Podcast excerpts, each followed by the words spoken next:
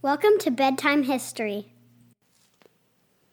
A long time ago, not many years after America had become its own country, much of the forests and mountains and rivers hadn't been discovered. There was a vast area where natives and animals lived and was still fresh and dangerous and wild. The new Americans were curious about this land, wanted to know what plants and animals were there, and most importantly, how they could travel across it to get to the other side of the country. Around this time, President Thomas Jefferson bought all this land from France and asked one of his assistants, Meriwether Lewis, to go on an adventure and discover this new land. It would be a dangerous mission, but Lewis was brave and bold and loved discovering new places. He asked his friend, Lieutenant William Clark, to go with him.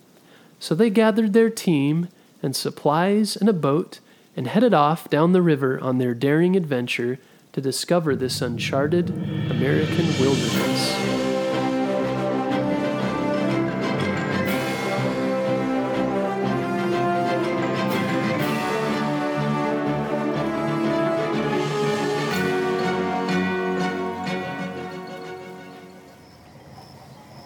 A few years before this, a little Indian girl was born far across the country near the Rocky Mountains. Her parents named her Sacagawea. Her people were called the Shoshone, and they lived amongst the trees and wild animals, and learned how to live off the land and hunt like many un- many un- other Indian families. She felt safe in this place and loved her family. When Sacagawea was 12, her tribe was attacked by another tribe. There was a dangerous battle, and after this, the battle, Sacagawea and many other girls were kidnapped by the enemies. It was scary. It was a scary time for Sacagawea, and she missed her family. She didn't know if she would ever see them again as they lifted her on their horses and raced away.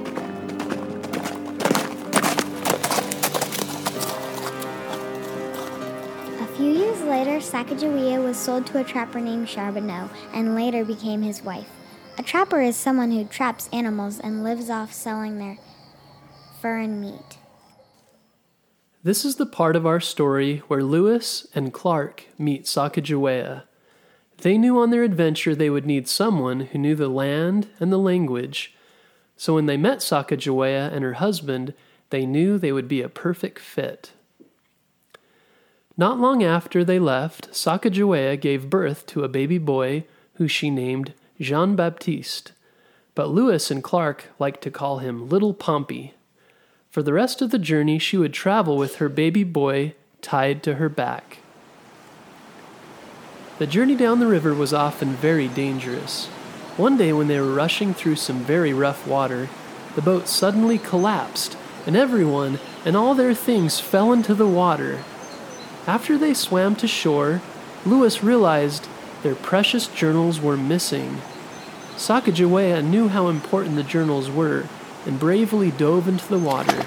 She swam down far below the rushing water and found the journal at the bottom of the river.